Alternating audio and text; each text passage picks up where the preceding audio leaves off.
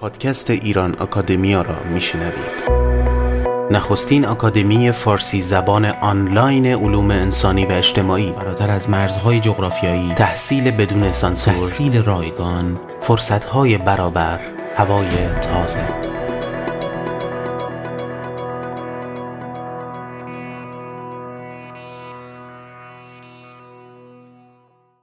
سلام دوستان سجاد سپهری هستم و رسیدیم به پنجاهمین اپیزود از پادکست ایران آکادمیا.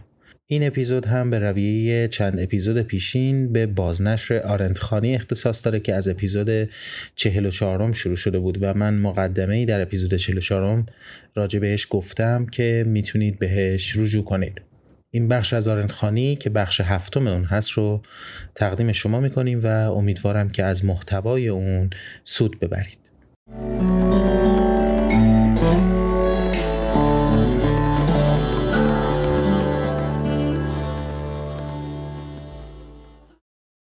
جلسه هفتم آرنتخانه رو شروع می‌کنیم با فصل مونتسکیو و بازنگری او در سنت. من نگاه کردم به این کتاب آقای تبایی کتاب تاریخ اندیشه سیاسی جدید در اروپا جلد اول دفتر سوم.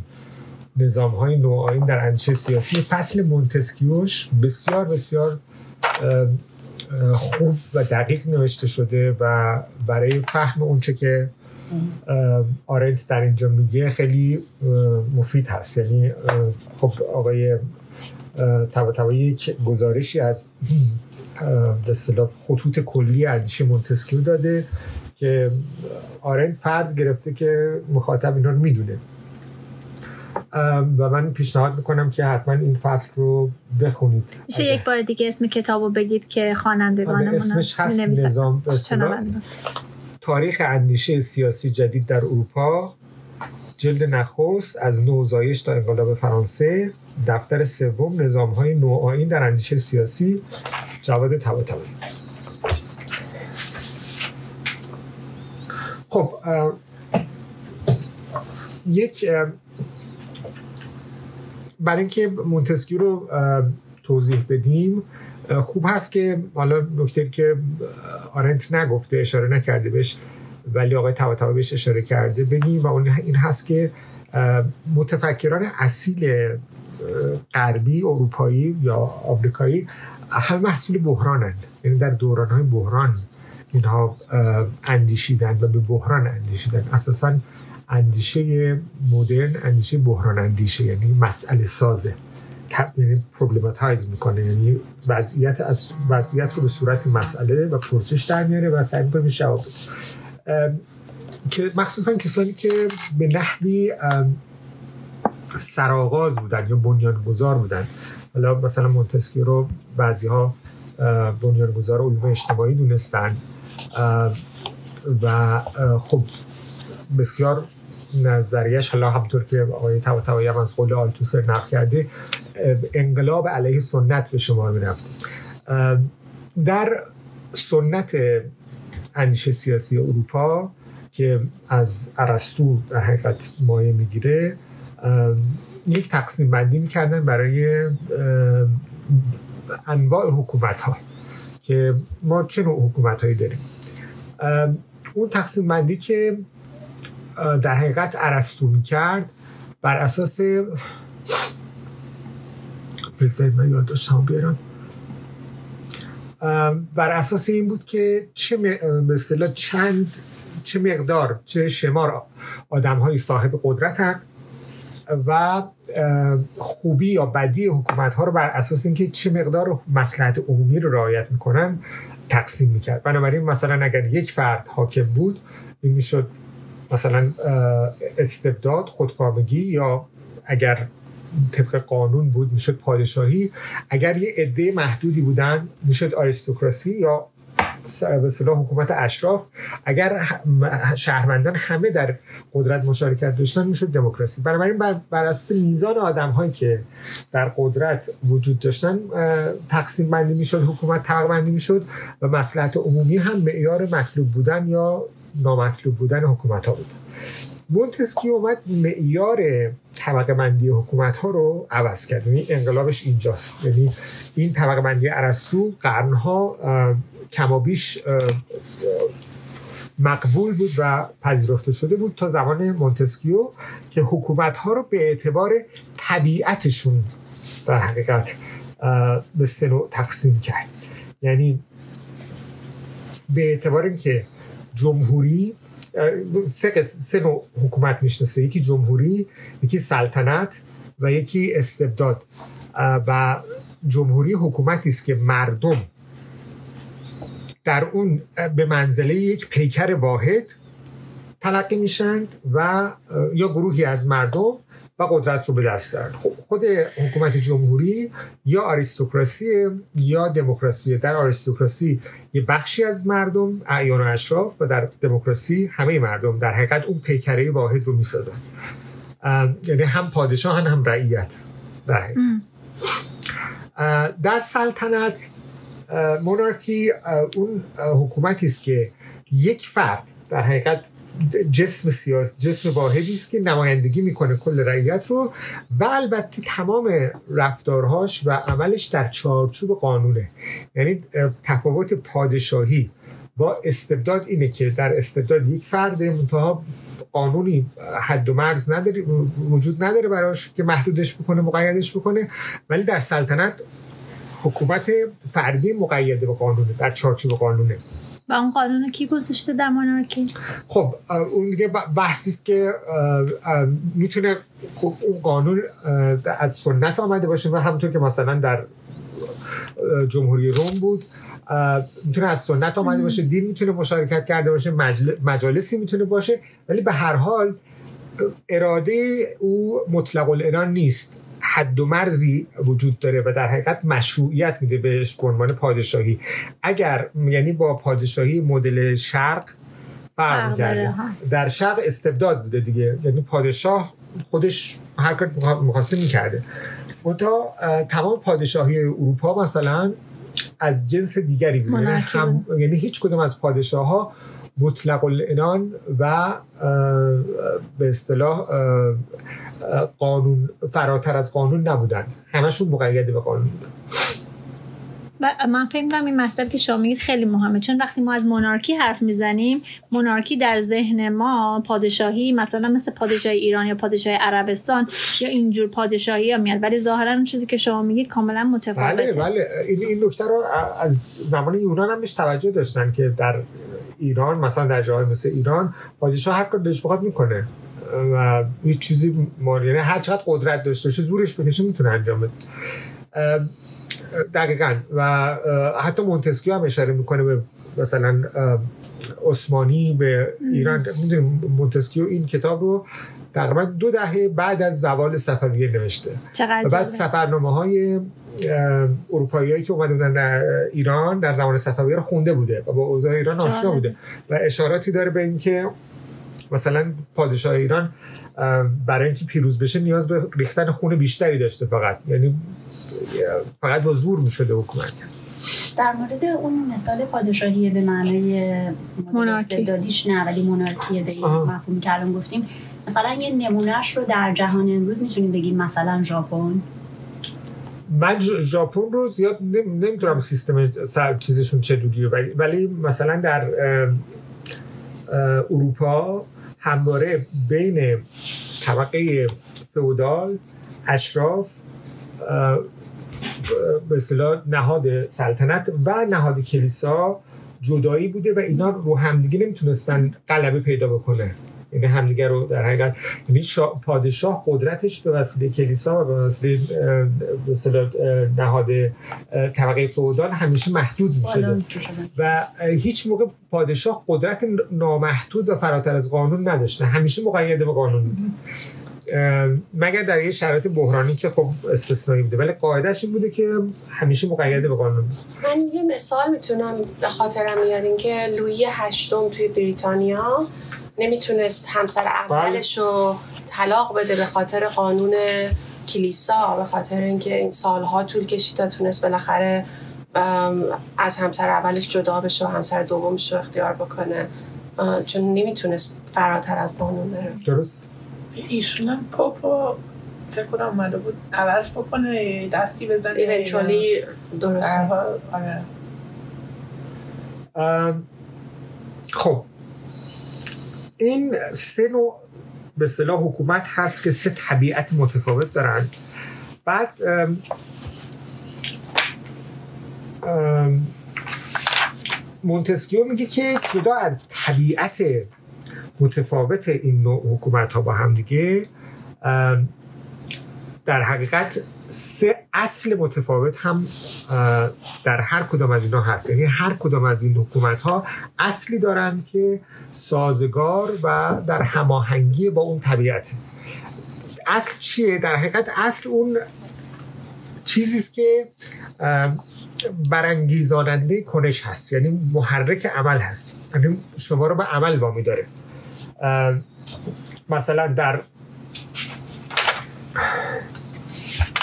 در جمهوری ها چطور میشه که شهروندان در جمهوری ها می‌دونی که افراد برابرن با هم دیگه. یعنی ویژگی جمهوری و دموکراسی اینه که افراد از نظر به اصطلاح سیاسی با هم برابر انگاشته میشن. خب در صورتی که همه افراد برابرن در چه صورتی انگیزه پیدا می‌کنن برای عمل؟ در چه صورتی دست به عمل می‌زنن؟ مونتسکیو میگه که اون چیزی که اینا رو وادار می‌کنه به اینکه دست به عمل بزنن فضیلت. یعنی فضیلت امری است که این هر شهروندی رو برمیانگیزه به سوی عمل. یعنی هر کس می‌خواد دست به کنش بزنه تا به فضیلت برسه. یعنی فضیلت در یک نظام جمهوری یک ارزش هست. ترجمه ویرچوه آره. در جمهوری فضیلت. در نظام سلطنتی میگه که آن کسی که قانونها را به اجرا می‌گذارد خود را بالاتر از قانون می‌داند. در نتیجه نیاز کمتری به فضیلت دارد. در حالی که در نظام های مردمی کسی که قانونها را به مورد اجرا می‌گذارد حس می‌کند که خود او نیز تابع قانون است. و در نتیجه در نظام های سلطنتی اونچه که باعث میشه که فردی دست به عمل بزنه فضیلت نیست. چرا؟ به خاطر اینکه بین افراد تمایز وجود داره. افراد از خواستگاه طبقاتی متفاوتی میان و باید یک انگیزه دیگه داشته باشن برای اینکه به جایی که اونها رو به اصطلاح برجسته بکنه یا کمال اونها باشه برسن. در سلطنت در نظام سلطنتی این آنر و این به اصطلاح افتخار و شرافت هست که آدم ها رو وامی داره که دست به عمل بزنن که به اون افتخار دست پیدا بکنه اما در نظام های استبدادی چی؟ این بحث خیلی جالبه به دلیل اینکه در حقیقت تمام دل... انگیزه آرنت برای چیز اگر که همین برای طرح مونتسکیو همین بخش از مسئله است. دیگه در نظام های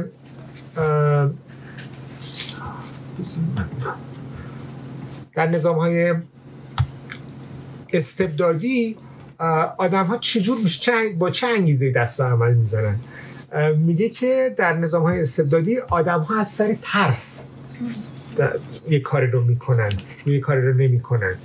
اما این مسئله ترس رو خیلی خوب توضیح میده. میگه که اصل حرف یعنی در حقیقت این که نیروی محرک یا اصل محرک عمل افراد در نظام استبدادی ترس هست. این حرف مونتسکیوس اما مونتسکیو توضیح نداده که چرا و چجوری ترس باعث میشه که افراد دست به عمل بذارن. این نکته رو خیلی خوب آرنت جواب توضیح میده. میگه که بذارید من بیارمش این. میگه یه نکته رو توضیح میده که در وقتی که در جمهوری ها ما میگیم که افراد با هم برابرن این با برابری به مفهوم مسیحی دینیش که برابری در برابر خداست در پیشگاه خداست خیلی متفاوته الان اگه شما با مثلا آخونده ما هم صحبت بکنید اولین چیزی که میگن میگن خب همه در برابر خدا مساوی هم. این مساوی بودن در برابر خدا کاملا متفاوت با این برابری که در جمهوری هست.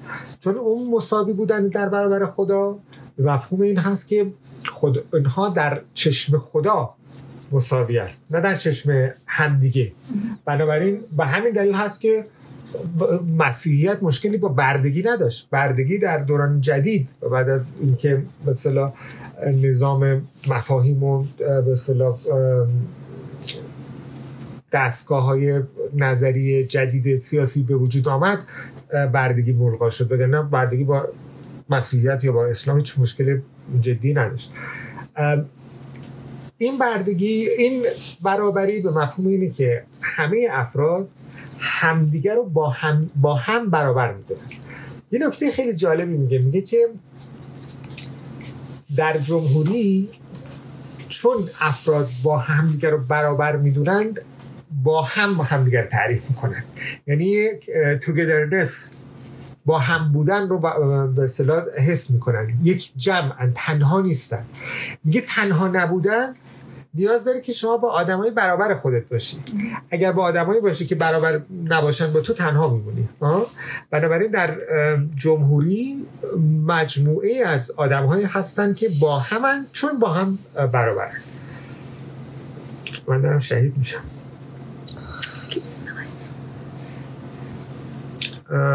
مهم اینه که در جمهوری یا در پادشاهی که مقید به قانون هست یعنی لافولنس به معنای چیه لافولنس یعنی قانون بود قانون من بودن به چه معناست؟ به معنای اینه که قانون محدوده ای رو که شما نباید انجام بدین نشون میده نه محدوده که باید انجام بدین. یعنی چی؟ یعنی در حقیقت آزادی این خیلی تفسیر لیبرالیست از قانون و آزادی. یعنی در حقیقت آزادی شما برای عمل در چارچوب قانون محفوظ میمونه. یعنی حافظ آزادی عمل شما در چارچوب قانون بنابراین چه در جمهوری چه در پادشاهی living and acting together چه برای چه زندگی کردن و عمل کردن به عشق همدیگه عشقی که شما رو پیوند میده به هم یا عشق به اون تشخص که در نظام سلطنتی هست اون عشق هست که شما رو به عمل برمیانگیزه. اما در نظام استبدادی در حقیقت ویل تو پاور یعنی قدرت اراده معطوف به قدرت ناشی از ترسه. یعنی در حقیقت ترس هست که شما رو به عملی وامی داره. این تفاوت بسیار بنیادی است بین اینها. خب طبیعتا معتقد هست که نظام هایی که استبدادی هستن و عمل در اونها ناشی از ترس هست اونها پایدار نیستن self destructive هستن خود ویرانگرن و در حقیقت میگه که پس ترس از نظر سیاسی معنیش چیه؟ ترس به این معناست که افراد مثلا اعضای جامعه از ناتوانی خودشون سرخوردن و در حقیقت احساس می‌کنن که به دیوار به نهایت اون مرزی که می‌تونن یه کاری بکنن برخورد کردن و دیگه نمی‌تونن بیشتر از اون عمل کنن. و این سرخوردگی در حقیقت تجربه ترسه. حالا یا ترس واقعی یا ترس یا تصور ترس یعنی تخیل ترس که خب در حکومت های استبدادی پروژکت می‌کنن دیگه فرافکنی می‌کنن آدم ها دوچار توهم ترسن میشن من این مطلبی رو که می‌خواستم ازتون بپرسم اینجا این نکته مهمی هستش که آرنت اشاره می‌کنه این ترس دو طرفه است یعنی که تایرنت هم این ترس رو داره از کسایی بله. که و این خیلی نکته مهمیه. یعنی همیشه ما فکر می‌کنیم که اینا کسایی که در نظام استبدادی زندگی می‌کنن همیشه از مستبد میترسن و حالی که این ترس دو طرفه است در این نظام. در نظام های استبدادی مثلا مستبد ها هم نارام میخوابن. اونها هم, هم همواره در ترس از خیانت مثلا اطرافیانشون هستن یا شورش مردم. یعنی این بیاعتمادی که مستبدان دارن به همه به هیچ کس اعتماد نمی‌کنن ناشی از هم ترس. هست. و در حقیقت ترس اصلی تعیین کننده است دیگه. همه این روابطی که میگه دو طرف است. یعنی نسبت بین حاکم و محکوم. بنابراین میگه که ترس به این معنا به معنی دقیق کلمه اصل محرک و برانگیزاننده عمل نیست. به عکس در حقیقت انتی پولیتیکاله به خاطر اینکه اون چیزی که به اصطلاح از سر ناتوانی شماست یا موضع ناتوانیش تجربه ناتوانی از عمل در حقیقت. ترس ناشی از ناتوانیه و بنابراین ضد سیاسیه. و باعث میشه که شما نتونین با دیگران وقتی نمی‌تونین یک کنشی رو انجام بدین پس با دیگران هم نمی‌تونین زندگی بکنین بنابراین تنها میشید بنابراین با هم نیستید و ترس تنها می‌کنه همه افراد رو. باز این برمیگرده به همون صحبتی که شما در جلسات گذشته کردید که در واقع نظام های تیرانت می‌خوان که, من، که آدما در تاریکی و تنهایی زندگی کنن. که برمیگرده به هم. دقیقا. میگه که اگر من تنها باشم بقیه هم باید تنها باشن. نه یعنی می‌خواد که تنها باشید که ارتباط بین آدم ها در اون فضایی که فضای سیاسی صورت نگیره. چون این به مفهوم این هستش که وقتی که نمی‌تونه حکومت کنه تایرنت.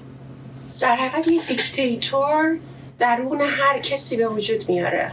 اصلا من فکر کنم اینجا نکته که در جلسه های پیش مهدی اشاره کرده بوده که دیکتاتورشیپ با تیرانی فرق داره. درسته؟ بله. منظورش فرق می‌کنن با هم. ولی تو هر کانتکسی فرق می‌کنه. نه اینکه یه معنی برای همشون باشه. میگه که ترس بنابراین اصل عمل نیست. اصلی که برانگیزاننده عمل باشه بلکه یک اصل ضد سیاسی هست که در جهان مشترک بین آدم ها وجود داره. و ترس به اصطلاح بعد میگه در خود دموکراسی ها هم در معرض این خطر هستند که در حقیقت نوعی از قوانین در این دموکراسی ها بعض بشه که به جای اینکه چه نباید کرد رو محدود کنه در حقیقت مرزهایی برای اون که باید انجام داد قرار بده. و این باعث بشه که آزادی انسان ها محدود بشه و کم کم اون همسانی که بین آدم ها هست و اون امکانی که برای عمل هست اون از بین بره و کم کم تبدیل بشه به یک پرورت دموکراسی و به اصطلاح قانون از محتوای حقیقی خودش که در حقیقت نشان دادن مرزهای عمل نکردن هست خارج بشه. می‌تونیم شرایط الان جامعه آمریکا رو مثال بزنیم که به این سمت میره خیلی این با شرایط الان آمریکا فرق می‌کنه. شرایط الان آمریکا ما داریم تو نظام توتالیتر زندگی می‌کنیم. الان تمام زندگی ما یعنی اصلا حوزه خصوصی و قلم خصوصی وجود داره همه چیز ما رو کنترل می‌کنن. ولی یه دولت یا کورپوریشن ها یا مثلا دست های نامرئی که نمی‌دونید چجور به اطلاعات ما دسترسی دارن و همه از خرید عادی ما گرفته تا بقیه چیزای ما رو در حقیقت بهش تسلط دارن. خیلی دنیای متفاوتی است با که اینا میگن. این در حقیقت خیلی نسبت به الان خیلی آرمانی به نظر میاد این حرف. بعد خب نکته در حقیقت آخر اینجور اینجور تموم میشه که اگر فضیلت عشق برابری عشق به به کسانی که برابر با تو هستن. و این عشق باعث عمل میشه و باعث تقسیم کردن قدرت میشه در نظامی که ترس برش حکم فرماست. در حقیقت این ناتوانی است که باعث میشه که ناتوانی است که بر انسان ها حاکمه. و قدرت از سر و اعمال قدرت از سر ناتوانی میاد. یعنی اعمال قدرت چجوری میشه توسط خشونت میشه دیگه؟ یعنی در حقیقت وقتی شما ناتوانی نمی‌تونی اعمال قدرت به معنای حقیقی بکنی خشونت میبرسی. بعد میگه که دقیقا میگه که این آتش برای قدرت که ناشی از ترس هست هیچ موقع پایان نمی‌گیره. چرا؟ به خاطر اینکه این ناشی از ترس هست و ناشی از یک بیاعتمادی متقابل که در حقیقت شما رو به عمل وامی داره. خب میگه که بنابراین حکومت های خودکامه هر چقدر که تداوم پیدا می‌کنن در حقیقت قدرتشون کمتر میشه به خاطر اینکه فرسایش پیدا می‌کنن. یعنی هر چقدر به زور بیشتر متوسل میشن قدرتشون کمتر میشه. خشونت بیشتر قدرت کمتر. به خاطر همین هم هست, هست که عمرشون نسبت به انواع دیگر حکومت کوتاه داره بعد میگه که حکومت های خودکامه زوال میپذیرن. چرا؟ به خاطر اینکه اینها با هم بودن آدم ها رو از بین می‌برن. یعنی به اصطلاح با هم بودن آدم ها موجب دوام یک حکومت هست و حکومتی که انسان ها رو از هم جدا کنه در حقیقت عمر زیادی نداره.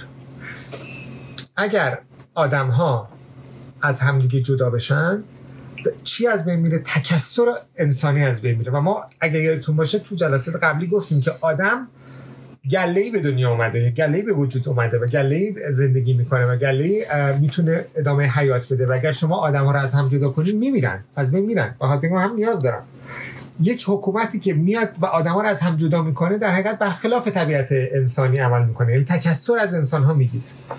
این که تکسر رو می‌گیره بنابراین خودش هم از بین میره. بعد یه جمله نقل می‌کنه از یک فیلسوف رواقی. اپیکتکوس که اپیکتتوس که میگه که در حقیقت تنهایی یعنی ناتوانی از کمک گرفتن. یعنی آدم ها زمانی که با همن می‌تونن به هم کمک کنن. ولی وقتی که با هم نیستن و هم دیگه کمک نمی‌تونن بکنن و تنها میشن و در نتیجه با عاقبت عاقبتی جز زوال نخواهند داشت. هم خودشون زوال پیدا می‌کنن یعنی با زوال جامعه با زوال با هم بودن افراد با هم دیگه حکومت زوال پیدا می‌کنه. من دیگه ولی اون نکته که به نظر من هنوز اینجا جا داره یعنی برای من هنوز نا, نا, نا ناروشن باقی مونده. اینه که چجور ترس می‌تونه toge... togetherness آدم ها رو از می‌بره؟ شاید مثلا بهتر یعنی مثلا دوست داشتم که من بیشتر در مورد این ترس باعث میشه که شما امر مشترک نداشته باشید وقتی میگه acting together یعنی هدف مشترکی داری دیگه. وقتی که من به تو بی‌اعتماد باشم تو به من بی‌اعتماد باشی من از تو بترسم تو از من بترسی هدف مشترکی نداریم که. We don't act together. زمانی زمانی که ترس هست امر مشترک وجود نداره. در حالی که زمانی که عشق هست و در حقیقت تو به فرد به دیگران به عنوان برابر خودت نگاه می‌کنی و به عشق اونها دست به عمل می‌زنی امر مشترکی دارید و برای امر مشترکی دارید فعالیت می‌کنید عمل می‌کنید. می‌تونیم بگیم خصوصیات انسانی آدم خصوصیات عاطفی آدم ها بر اساس نوع حکومتشون واقعا تغییر می‌کنه؟ یعنی یعنی عواطف آدم ها یعنی یه آدمی که مثلا در آمریکا یک سری عواطف رو نشون میده ممکنه که بره مثلا در عراق زندگی کنه عواطفش عوض میشه. خب الان که حالا نه که زندگی کنه ولی الان که میگن همه چیز انقدر رو همدیگه تاثیر داره که چه می‌دونم سبک زندگی حتی رو جسم آدم ها هم تاثیر می‌ذاره. نوعی که شما زندگی می‌کنی. می‌دونین چه این سوال می‌پرسم؟ به دلیل اینکه ما ناخودآگاه وقتی که این چیزا رو این بحثای اینطوری رو در معرضش هستیم میشنویم میشنویم آدم ناخودآگاه شاید غلط باشه. ولی مثلا من خودم حیف می‌خوام اپلایش کنم روی مسئله ایران مثلا. آره خب یه بخش خود به خود تاسف برانگیزش یه بخش به تاریخی قضیه است. که خب خیلی متفاوته. یعنی از جای متفاوتی ما شروع می‌کنیم. مثلا همین مس... مسئله آزادی و برابری اون مفهومی که یونانیان بهش رسیدن و برای ما هیچ موقع آزادی و برابری من نداشته دیگه. این مفهوم سیاسی قضیه. خب یه سنتی پشتش هست. برای ما همه جدیده. جدیده. و خیلی به صورت سوپرفیشال و سطحی ما اینا رو می‌گیریم. اینا توی زبانشون تو فرهنگشون تو ادبیاتشون تو نهادهای اجتماعیشون آداب و رسومشون هست نهادینه است درسته. آره. من فکرم یه نکته هم که مهدی چندین با تو همین جلسات اشاره کرده اینه که خیلی از مفاهیمی که ما الان توی این کتاب داریم می‌خونیم مثلا مثل سنت سنت اندیشه سیاسی یا همین قضیه equality of men.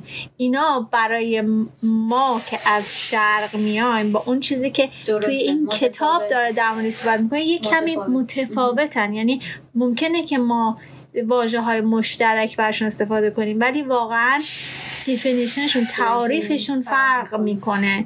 وقتی که مثلا همونجور که از equality اینجا داره حرف میزن یا ترس مسلما ترس منظورش از اون ترسی که ما به عنوان مثلا یک انسان با یک, یک حالتی هست در خودمون نیست. ترس به معنی principle of action در tyranny داره ازش استفاده مثلا در هم حکومت استبدادی افراد خیلی خودخواه میشن.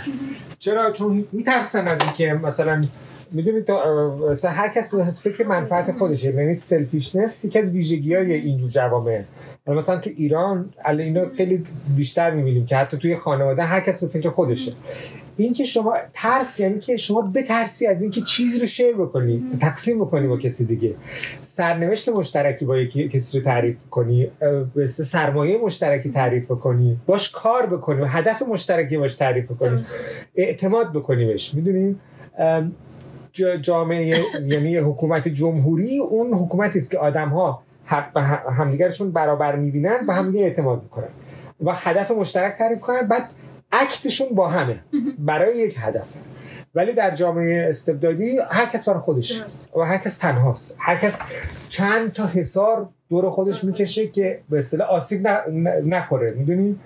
چقدر پیچیده میشن آدم ها چقدر لایه های مختلف و نقاب های مختلف می‌زنن نقشه مختلف بازی می‌کنن. برای اینکه هر کس فکر کنه شکننده است. هر کس فکر کنه آسیب پذیر اعتماد نداره که ساده و شفاف ظاهر بشه. بنابراین هر کس با چند تا به نقاب میاد بیرون و همواره هر کس به فکر اینه که خودش رو محافظت کنه در برابر دیگران. به یک معنی دیگه هر کسی دیگر به دشمن بالقوه خودش می‌بینه. به جای اینکه کسی ببینه که برابر هست با او و می‌تونه باش یک هدف مشترک تعریف و نهادینه میشه این ترس فکر می‌کنم. یعنی حتی بله. دیگه خودشون هم انسان ها نمی‌دونن که این ترس ها وجود داره. اصلا شما نکن تو ادبیات ما تو فرهنگ ما چقدر ضرور مثل هست چقدر چیز هست که پول تو به کسی نگو مقصد تو به کسی نگو نمی‌دونم. می‌دونی؟ یعنی اینقدر توصیه می‌کنن که به پنهانکاری به اینکه مبادا مثلا خب از طریق فرهنگ انتقال پیدا می‌کنی. یعنی در واقع یک فرهنگ یک تیرانی چنین چیزهایی رو دهادی می‌کنه در آدم های اون دقیقا مقصود من هم همین بود از سوالی که پرسیدم. من می‌تونم سوالتون رو جواب بدم با اینکه بگم که من اصلا دور مثل آمریکایی با ایرانی فرق می‌کنه جوری که سوال بخوام جواب بدم و این چیزا. به خاطر اینکه آدم چیزی که چیزی که اکسپکت می‌کنه یا عادت داره خب فرق می‌کنه. اصلا منم یعنی نرفتم یه جای دیگه زندگی کنم بعد برگردم اینجا. ولی آدم عادت های مختلف داره وقتی که عادت های مردم رو یه جوری می‌بینه. میشه بگیم میشه بگیم که در واقع در حکومت های tyran، tyrannical اون common space از بین رفته بین این آدم های اون. common sense common ground به common cause هر چیز common community وجود نداره. می‌دونی؟ چرا؟ چون مردم communicate نمی‌کنن با هم دیگه به خاطر میترسن. می‌دونی؟ communication از بین میره community از بین میره. Anything common. همه سپیر میشه می‌دونی؟ و به عکس در جامعه حکومت جمهوری جاییست که امر مشترک وجود داره. هدف مشترک وجود, داره. کامن گراند وجود داره. کامن سنس وجود داره. می‌دونی؟ و در حقیقت همون امر مشترکی که بنیاد در حقیقت جمهوری رو می‌سازه و متفاوتش می‌کنه از استبداد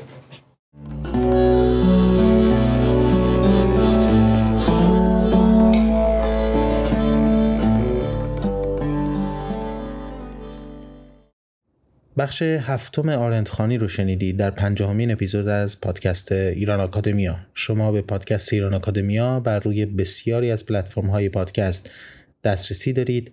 بر روی انکر با استفاده از لینک پیام صوتی می‌تونید پیام صوتی یک دقیقه برای ما بفرستید و نظرات و پیشنهادهای خودتون رو با ما در میون بذارید. اگر این پادکست رو سودمند ارزیابی می‌کنید اون رو با دوستان و آشنایانتون به اشتراک بگذارید و بدین گونه در نشر دانش نیز بکوشید. تا اپیزودی دیگر از پادکست ایران آکادمیا بدرود.